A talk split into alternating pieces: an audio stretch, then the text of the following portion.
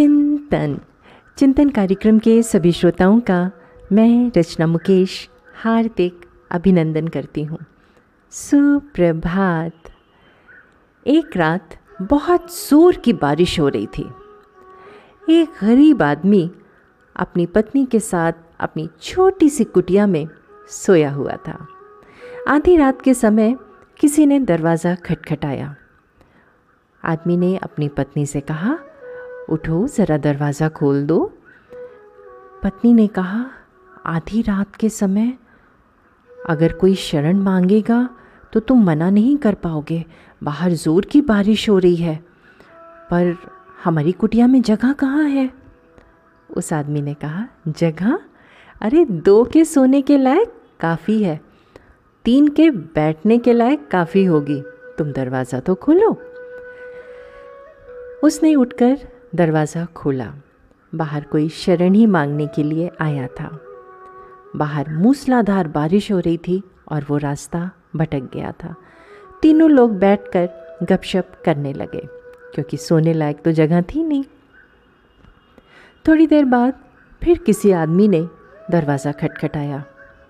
फिर उस आदमी ने अपनी पत्नी से दरवाज़ा खोलने के लिए कहा। पत्नी ने कहा, आप क्या करोगे? जगह तो है नहीं। उस आदमी ने कहा, अभी बैठने लायक जगह है, फिर खड़े रहेंगे, मगर दरवाज़ा खोलो। फिर दरवाज़ा खोला, फिर कोई आ गया।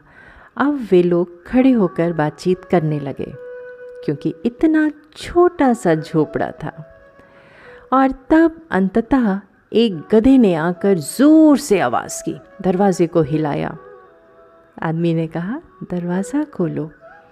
पत्नी ने कहा, अब तुम पागल हो गए हो। ये गधा है, आदमी भी नहीं। उस आदमी ने कहा, हमने आदमियों के कारण दरवाज़ा नहीं खोला था, अपने हृदय के कारण खोला था। हमने मेहमानों के लिए दरवाज़ा खोला था। उसने भी आवाज़ दी है, उसने भी दरवाज़े को हिलाया है। उसने अपना काम पूरा कर दिया है। अब हमें अपना काम पूरा करना है। दरवाज़ा खोलो। उसकी पत्नी ने कहा, अब तो खड़े होने की भी जगह नहीं है। फिर आदमी ने कहा, अभी हम ज़रा आराम से खड़े हैं, फिर सटकर खड़े हो जाएँगे। और याद रखो, ये कोई अमीर का महल नहीं है, कि जिसमें जगह की कमी हो। ये गरीब का झोपड़ा है, इसमें बहुत जगह है।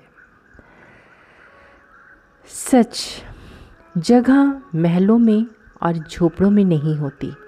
जगह तो हृदय में होती है। अक्सर हम ये पाते हैं कि गरीब आदमी कंजूस नहीं होता, क्योंकि कंजूस होने योग्य उसके पास कुछ है ही नहीं। पकड़े तो पकड़े क्या? जैसे जैसे आदमी अमीर होता जाता है वैसे वैसे कंजूस होने लगता है। क्योंकि जैसे जैसे पकड़ने को होता है, वैसे वैसे पकड़ने का मोह बढ़ता जाता है, लोभ बढ़ता जाता है। चिंतन ज़रूर करिएगा। आपका दिन शुभ एवं मंगलमय हो।